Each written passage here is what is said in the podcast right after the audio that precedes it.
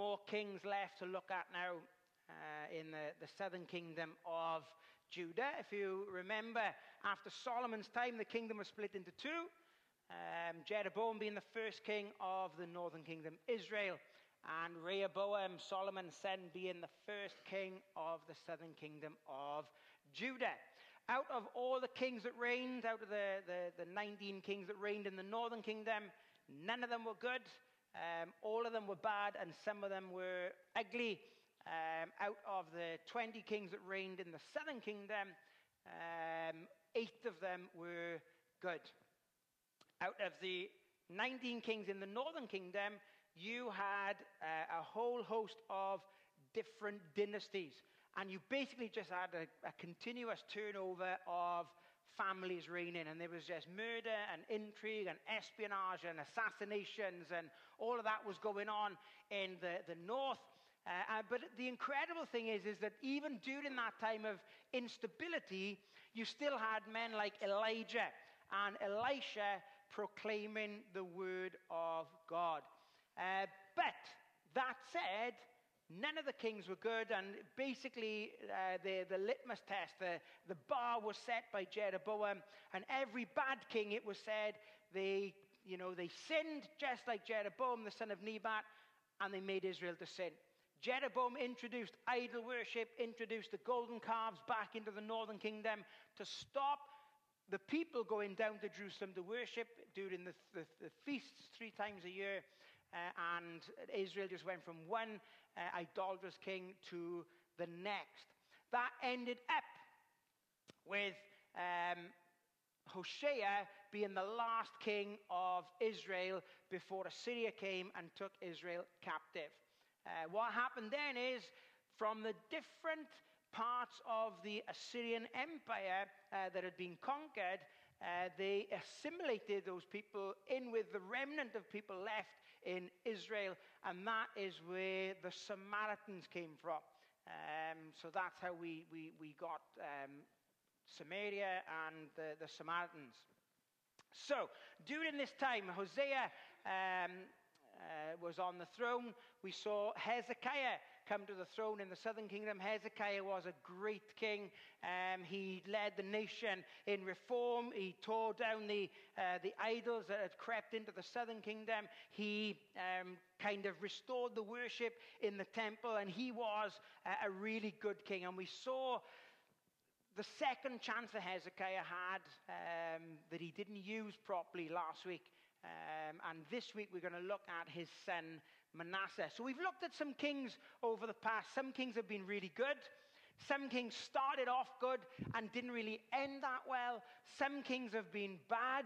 Um, some kings have not really been bad enough to be good, but have not really been good enough to be bad. Uh, some have been really bad. Some have been absolutely ugly in terms of their behavior, their demeanor, their attitude, their actions, their words. But Manasseh, if you like, Manasseh is the king of all three. He's bad, and we see how bad he is despite his upbringing. We see that he's ugly, and we see how ugly he is despite all the religious reforms that his father made. But we see in the end that he's good because of the redemption that he finds through the Lord. So 2 Chronicles chapter 33 it says in verse 1 that Manasseh was 12 years old when he began to reign and he reigned 50 and 5 years in Jerusalem but he did that which was evil in the sight of the Lord like unto the abominations of the heathen whom the Lord had cast out before the children of Israel. For he built again the high places which Hezekiah his father had broken down, and he reared up altars for Baalim and made groves and worshipped all the host of heaven and served them. Also, he built altars in the house of the Lord, where the Lord had said, In Jerusalem shall my name be forever. And he built altars for the, all the host of heaven in the two courts of the house of the Lord. And he caused his children to pass through the fire in the valley of the son of Hinnom. Also, he observed times and used enchantments and used witchcraft and dealt with familiar spirit and with wizards. He wrought much evil in the sight of the Lord to provoke him to anger. And he set a carved image, the idol which he made in the house of God, of which God had said to David and to Solomon his son, In this house and in Jerusalem, which I have chosen before all the tribes of Israel, will I put my name forever. Neither will I any more remove the foot of Israel from out of the land which I have appointed for your fathers, so that they will take heed to do all that I have commanded them, according to the whole law and the statutes and ordinances by the hand of Moses. So Manasseh made Judah and the inhabitants of Jerusalem to err and do worse than the heathen whom the Lord had destroyed before the children of Israel. And the Lord spake to Manasseh and to his people, but they would not hearken. Let's pray. Father, we thank you again for this time together this morning, for this opportunity to come around you a word, Lord, and for the privilege that we have to gather together in this way today. Father, we prayed you'd help us this morning and pray that you'd speak to our hearts. Help us to realize how blessed we are uh, for those of us who have a walk with you, uh, that we might hear your voice, that we might apply your word to our hearts and to our lives on a daily basis so that it helps us and guides us and protects us and directs us.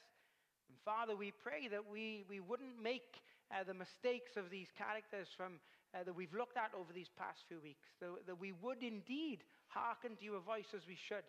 And as a result, that we would have a testimony that's not only pleasing to the Lord Jesus Christ, but we have a testimony that would point others to our Savior.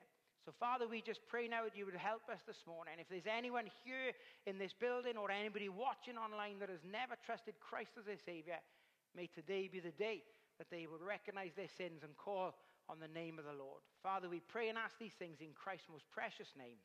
Amen.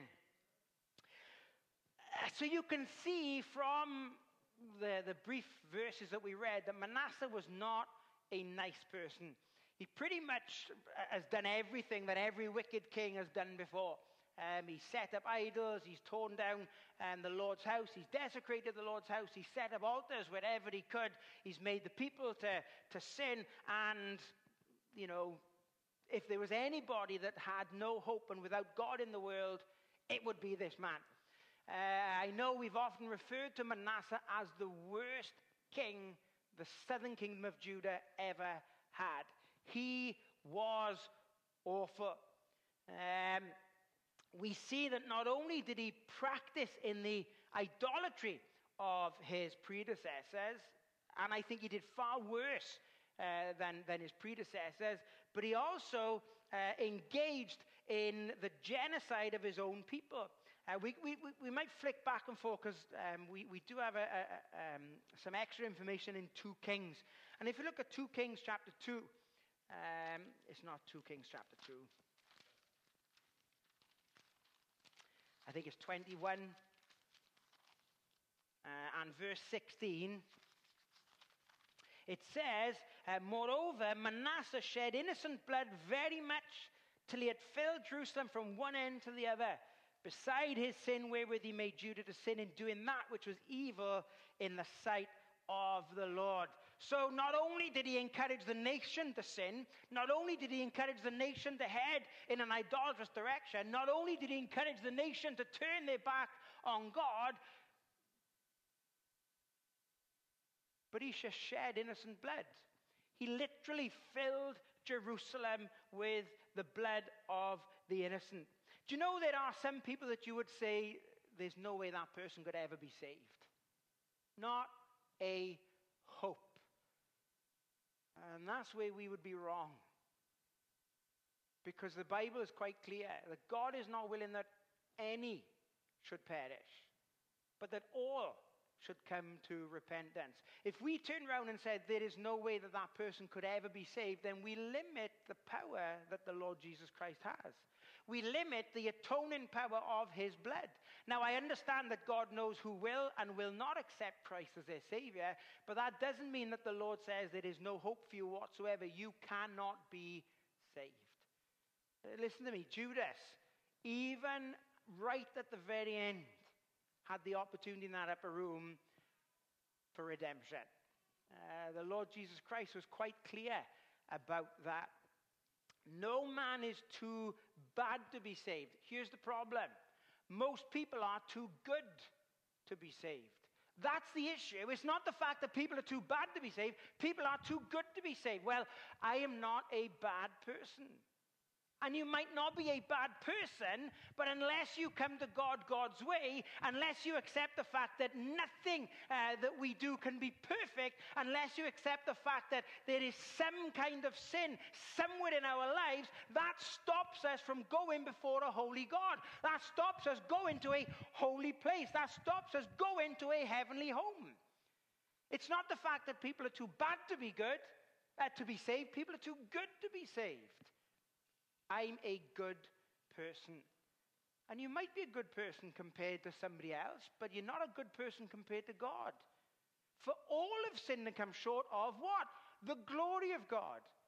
There was only one person who was perfect. There was only one person who was sinless. There was only one person that did no wrong, could do no wrong, that said no wrong, that thought no wrong, that, that didn't act in a wrong way whatsoever. And they nailed him to a cross of Calvary. And because he was perfect and because he was sinless, he was able to take the whole weight of the sins of the world upon him.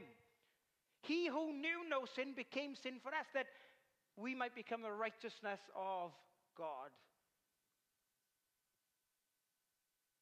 Christ said, They that are whole need not a physician, but they that are sick. I came not to call the righteous, but sinners to repentance. There is hope even for the filthiest of sinners. But there's very little hope for those who are self righteous. Because that self righteousness is just another form of pride. And that stops people getting into heaven because they think, I'm okay. So let's look then, first of all, at the bad in terms of Manasseh. He was bad, uh, and he was bad in response to his family. Um, again, we're in 2 Kings, so um, let's look at verse 1 of chapter 21, and it says Manasseh was 12 years old when he began to reign, and he reigned 55 years in Jerusalem, and his mother's name was Hephzibah. Um, in terms of upbringing, you know, today we like to blame everything on upbringing. It's the way that they were raised. Um, in terms of upbringing, Manasseh had no excuse. He, he had it made. I mean, his father, um, his father was incredible. We, we saw the reforms that his father made, the, the religious reforms that his father made in Jerusalem. We saw the restoration of the worship in the temple. We saw that Hezekiah tried to bring the people back to worshiping God. We saw that when Assyria came against the city, what did Hezekiah do? He took the letter from Sennacherib and he brought it before the Lord and just laid the letter out and prayed before God. We saw uh, that when uh, Hezekiah was met with that news that he was sick unto death, what did he do? He didn't cry and say, Oh Lord, this is not fair. I'm a Christian. Everything is meant to go right for me. Hezekiah didn't say, Well, Lord, this is not fair. I've done everything that you've said I should do. I've followed you a word to the letter, and I've done everything right. This is just not fair. What did he do? He prayed. And Hezekiah is a, is a man of prayer. He's a man of the word. He's a man of God. So, what excuse did Manasseh have? He couldn't turn around and say, Well, you know, it's not fair. My father was a drunkard. My father was never there. My father was uh, abusive. My father was this. My father was that. His father was a godly man. But Manasseh was still bad.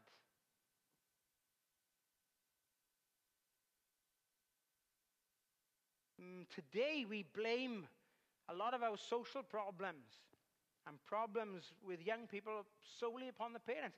Now, I understand that the parents play a massive role in the upbringing of our children. Of course, we do. We are to train our child in the way that they should go. So when they're old, they're not depart from it. We are to bring up our children in the nurture and the admonition of the Lord. But that does not mean that we will end up with perfect kids. I've seen many missionaries that have dedicated their lives to serving the Lord, and their kids are no longer in church. Their kids are not serving the Lord. Their kids are an absolute nightmare.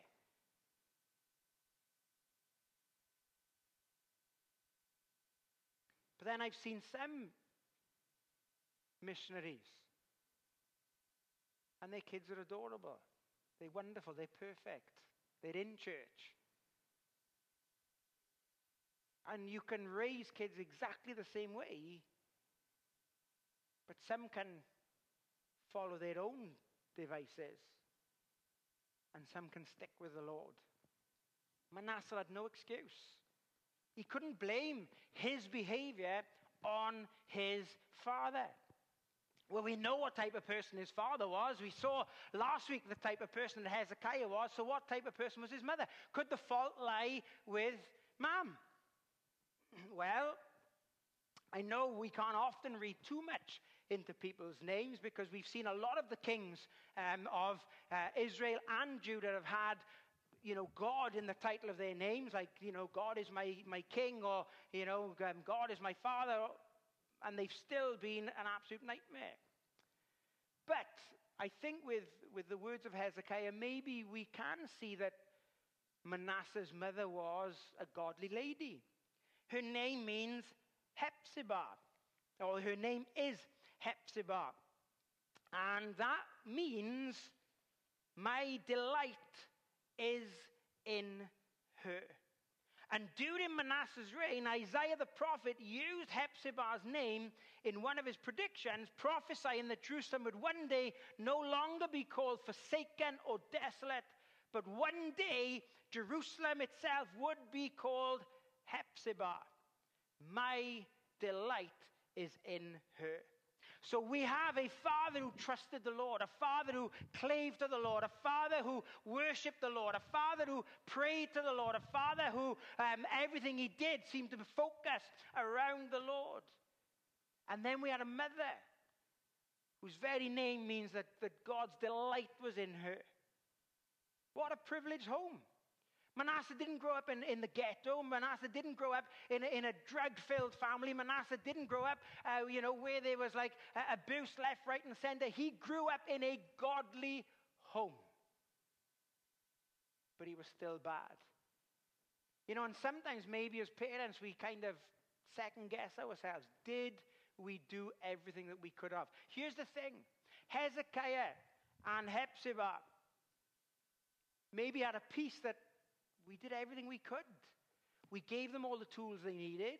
We, we, you know, we, we prayed with them. We talked to them about the Lord. We, we took them to church. We didn't just send them, we took them. We did all that we could. And they've still gone their own way. But we did everything we could. You know, sometimes we can do all we can for our kids. There comes a point when they then make up their own mind whether or not they're going to walk with the Lord or not. And Manasseh made his choice. And that's the bad. But then we come to the ugly. The bad was in response to his family, but the ugly comes in the rebellion towards his faith. Uh, and again, if we skip back across to 2 Chronicles chapter 33, uh, and when we see what, what, what he did, Verse 2 says he did that which was evil in the eyes of the Lord. Verse 3 says that he built again the high places, that he reared up altars for, for Baalim. He made groves, worshiped the host of heaven, and served them. He built altars in God's house. Um, God said Jerusalem was where his name would be. God said that he would put his name in Jerusalem forever, that God was to be worshipped in Jerusalem. God's temple was meant to be a place where people could come and worship the Lord. The presence of the Lord was there. And what does Manasseh do? He sets up altars in God's house.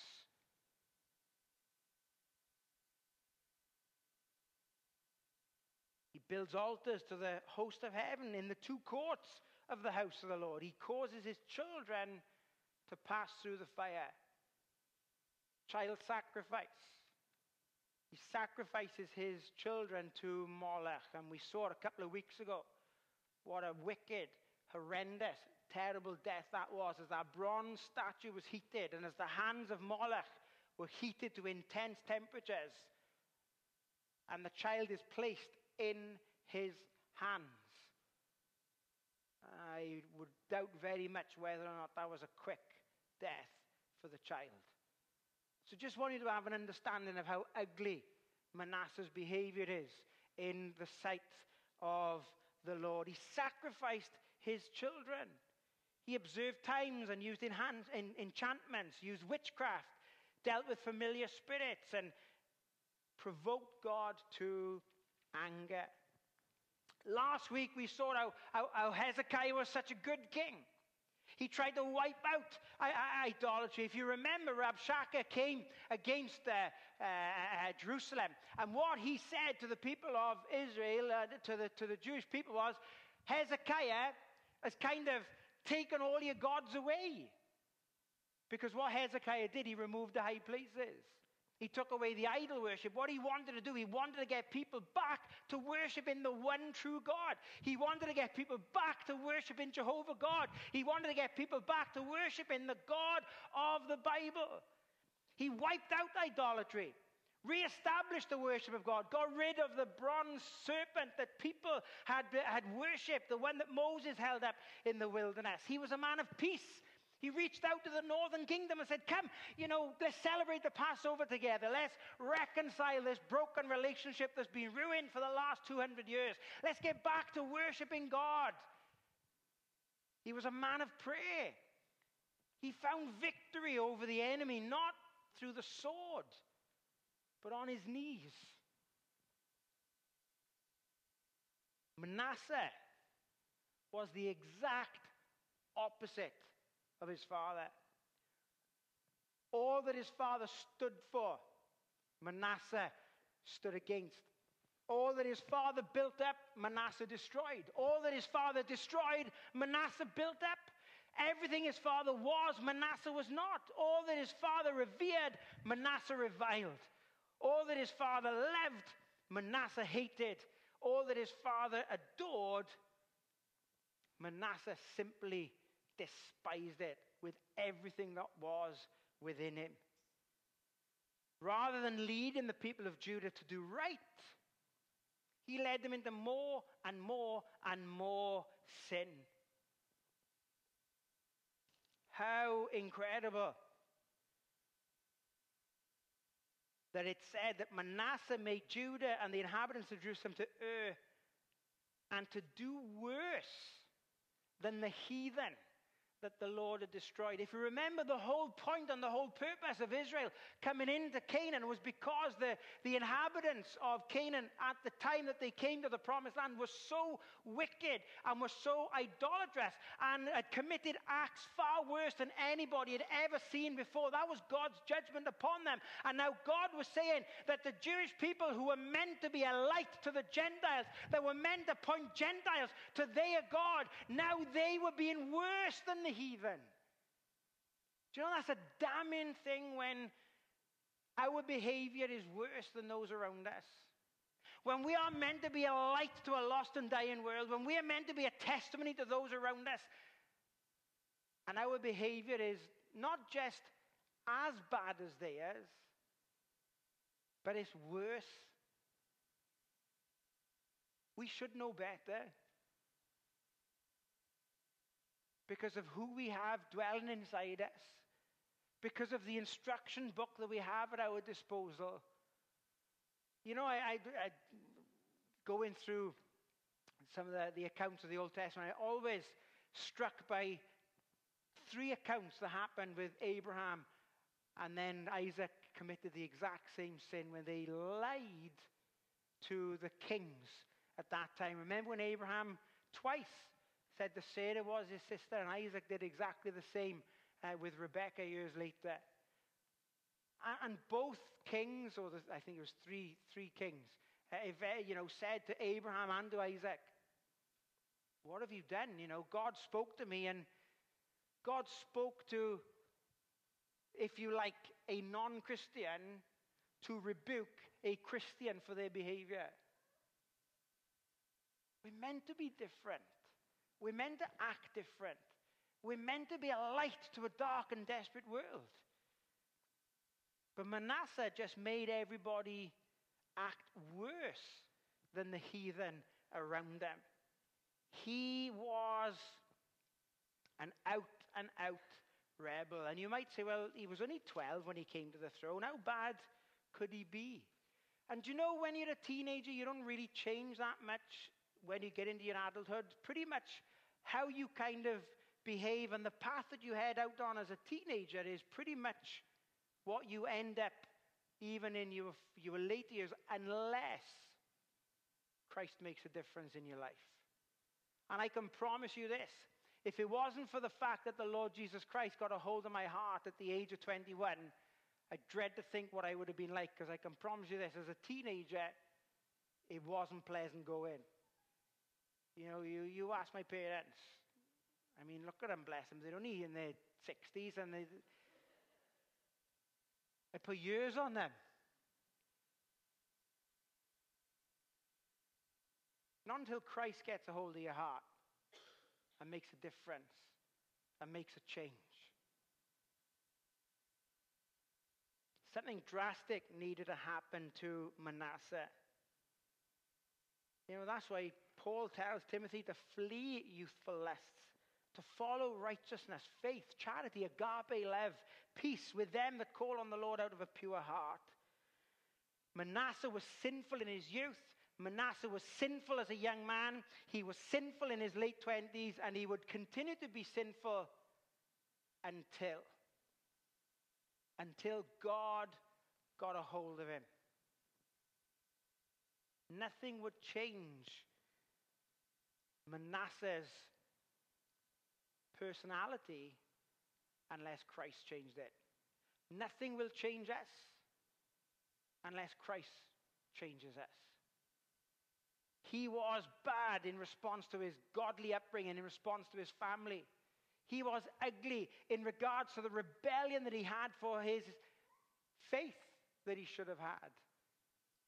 But he was good because he received redemption from the Heavenly Father. In verse 10 of chapter 33 says, And the Lord spake to Manasseh and to his people, but they would not hearken.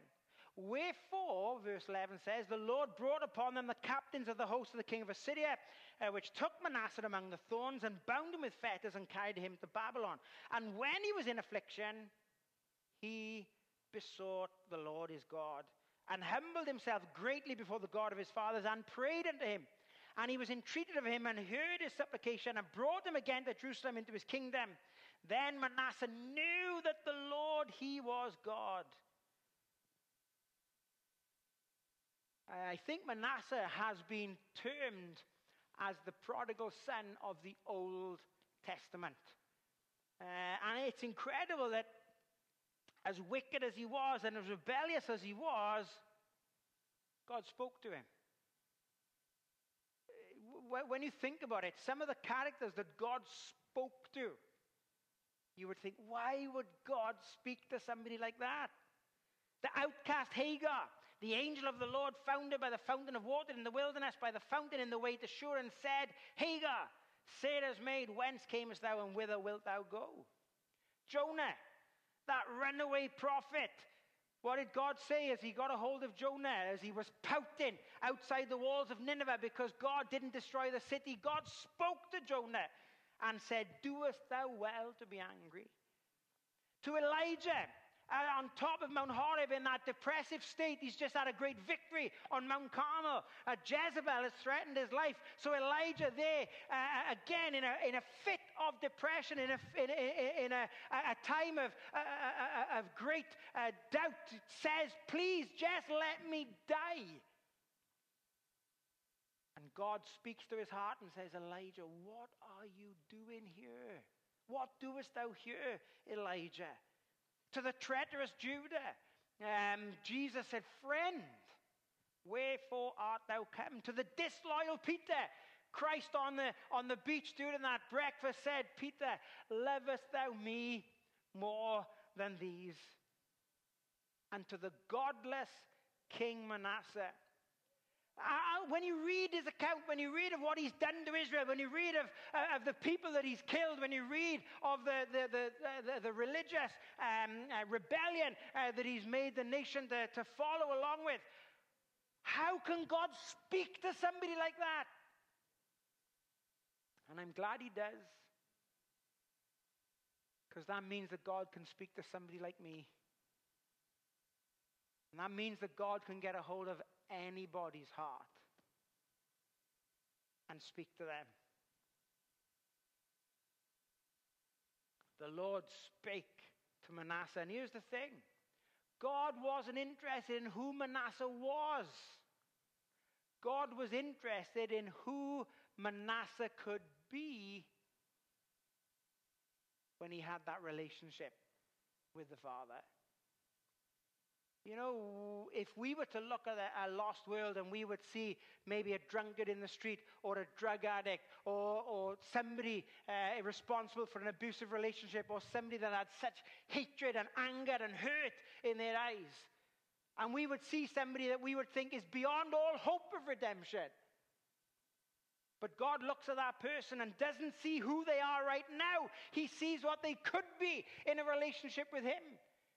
He doesn't see their failure in who they are as a person. He sees their potential in who they could be with Him. And I'm glad He sees that because when the Lord first looked at me, there was nothing to offer Him whatsoever. God knows what we are. He knows our sins. He knows our shortcomings. He knows our shame but He knows what our potential is. That we have as a child of God when we serve Him. The greatest thing that Manasseh had going for him, it wasn't his godly parents, as important as that was. It wasn't the fact that he came from a good home. It wasn't all the money that he had in the bank. It wasn't the royal blood running through the veins. The thing that Manasseh had going for him more than anything was the fact that God loved him. There is not a single person on this planet that you will look at that God does not love. And here's the thing this is why Calvinism just boggles my mind. How people can think that God would purposely send somebody to hell because there's not a single person on this planet that God doesn't love. And if God didn't love them, there would be proof in the fact that He sends people to hell. But He doesn't send people to hell. He offers people a chance of redemption to come to the way of Calvary, to come through the cross so they can have eternal life. That's how much God loves a wicked world. The best thing Manasseh had going for him wasn't the fact that he was a king, it was the fact that God loved him. God commendeth his love towards us in that while we were yet sinners, Christ died for us. The fact that God spoke to him was proof that he loved him. Listen, if God didn't love him, he wouldn't speak to him. Why would he? I can't believe all the wickedness you've done. I'll just leave you to your own devices. You deserve to be locked up in Babylon. You, you deserve my judgment. You deserve everything you've got coming to you. But God spoke to him and he wouldn't leave him alone. Because God loved Manasseh, he didn't cast him off. And just like the prodigal son, he brought him to a point where Manasseh recognized and realized his sin. Manasseh would not hearken to God's voice in verse 10. And then in verse 11, God brought something upon Manasseh that brought Manasseh to the end of himself. He let him have his fling. He let him go his way. He, he let him sow his wild oats. He let him do whatever he wanted to do. And he did that so he would come to an end of himself. Look at the prodigal son in the New Testament. Give me my inheritance. He has his inheritance. He has his own way. And what does he do? He wastes it on riotous living. He wastes it on, you know, uh, drunken stupor. He just blows it all on living it up and ends up in the pigsty. God will let you go for a while. You know, we look at this crazy world and we think, what is this world coming to? And it's as if the Lord says, do what you want to do. You know, we've told God to get out of our homes. We've told God to get out of our schools. We've told God to get out of our communities. We've told God, in some instances, to get out of the church. And sometimes God gives the people what they want. But that'll only take people so far. Ecclesiastes 11 9, Solomon said, Rejoice, O young man, in thy youth, and let thy heart cheer thee in the days of thy youth, and walk in the ways of thine heart, and in the sight of thine eyes. But know thou that for all these things God will bring thee into judgment. You reap what you sow. God won't force himself upon people. If people want to live a, particular lifestyle, God will say, go ahead and live that way. But there might come a time where he'll bring them to the end of themselves.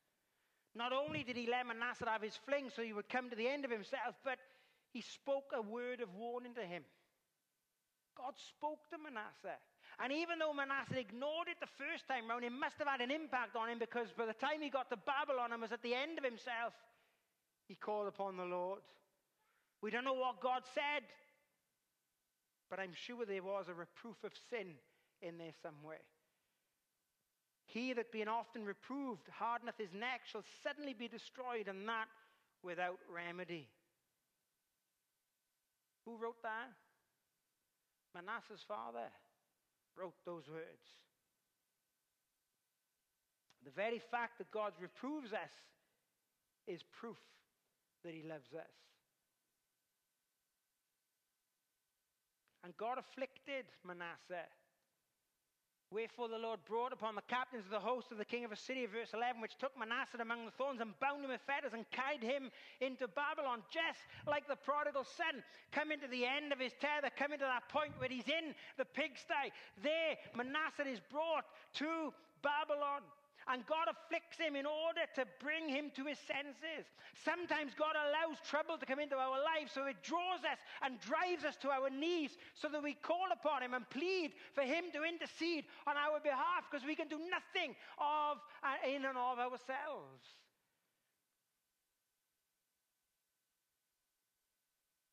God brings Manasseh to this place to recognize his hopelessness, to recognize his need of trusting in God. God this, did this so that Manasseh could be redeemed.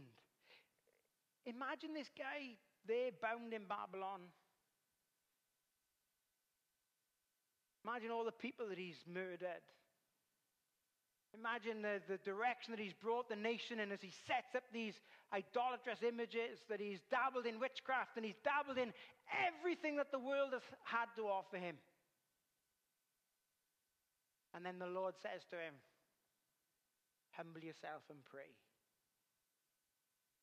I'm the king of Israel. I'm not praying to nobody. I'm the one responsible. You know, it takes a lot. Like we said, you know, it's, it's not that people are too bad to be saved, it's people are too good. Because pride is the one sin that will keep people out of heaven.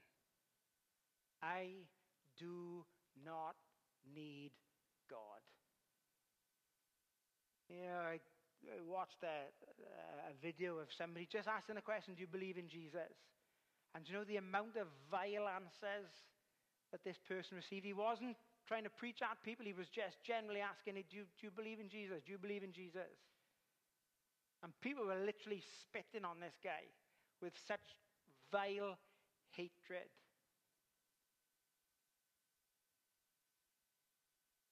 The world has become too proud to even admit the fact that what's going on right now is not right.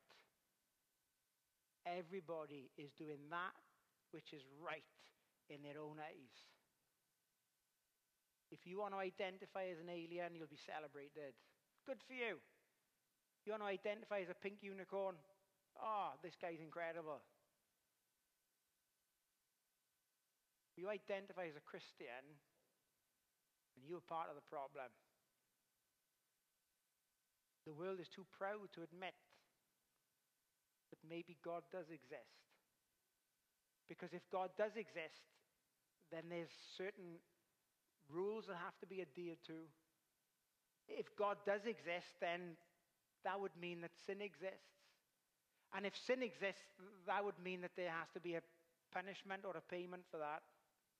And if there is a punishment and a payment for that, that, that would mean that either we go to heaven through Christ or we go to hell by rejecting him.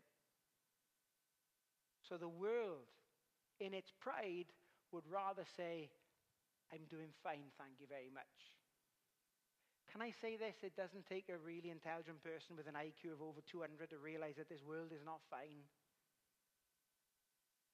This world is in a mess and this world is getting worse.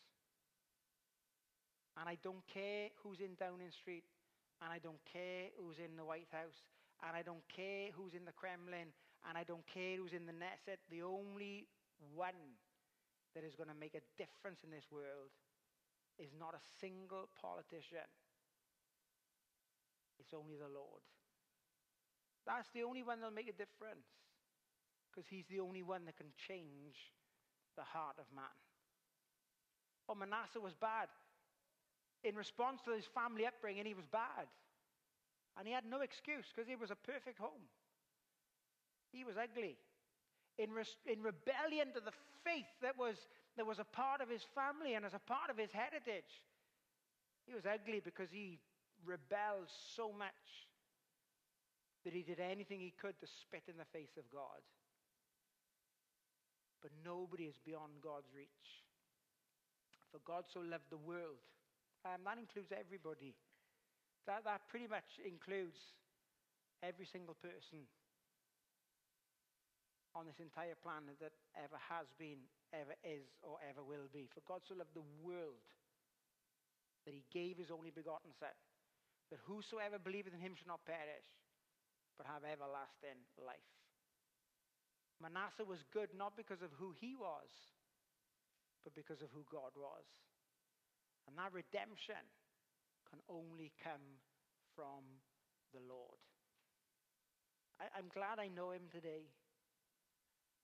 And I wonder if you were here this morning, you've never trusted him, if you're watching online and you've never trusted him, I wonder where will God have to bring you in order to get your attention?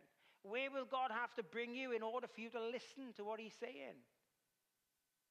For 2,000 years, he's cried out how much he loves you by pointing us to the cross of Calvary where he sacrificed his son in a demonstration of his love for you. What will it take for you to realize that God can save someone like you? No matter how good you are, no matter how bad you are, no matter who you are, God can save you. For whosoever shall call upon the name of the Lord shall be saved even the wickedest king that Judah ever had could come to a saving knowledge of Christ.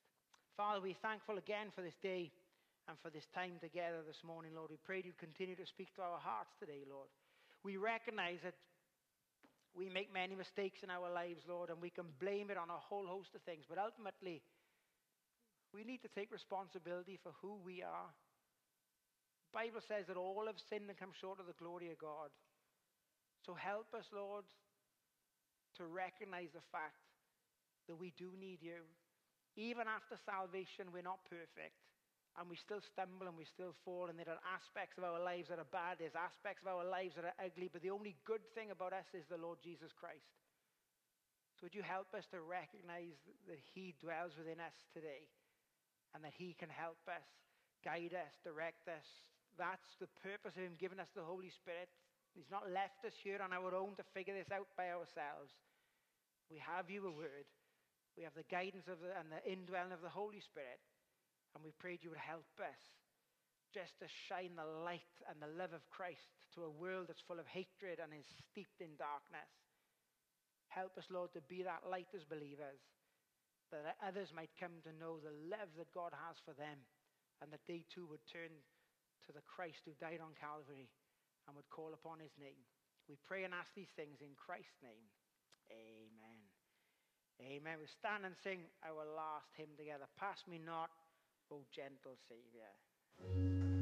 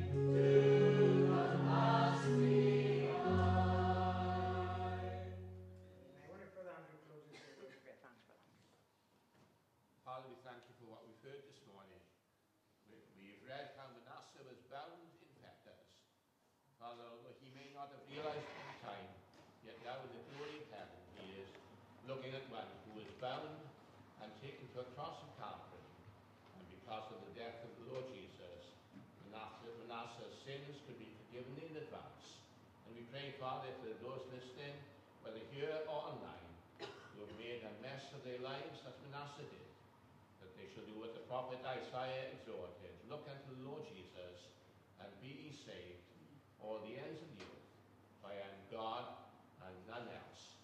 We thank you, Father, that as we sometimes sing in another hymn, that could we have inked the ocean filling with the skies of parchment made, where every blade of grass a quill and every man a scribe by trade, to write the love of God above would drain the ocean dry, and nor could the scroll contain the whole, though stretched from sky to sky. And we pray, Father, that someone listening this morning will realize that just as the love of God made it possible for Manasseh's sins to be forgiven, they can come the same way and call upon you and know uh, without any doubt at all that you love them enough to send your uh, only son to die for their sins and that if they put their trust in him, they, like Manasseh, can be certain of a place in heaven. We thank you for Pastor's word just this morning and may we never write anyone off. For those, Father, who've been prayed for for many a long day, there are those here this morning who pray for loved ones and their hearts seem as hard as ever. May we not give up, but may we be faithful in well doing, because in due season we shall reap if we do not faint. So we give you thanks in our Saviour's name, and his glory,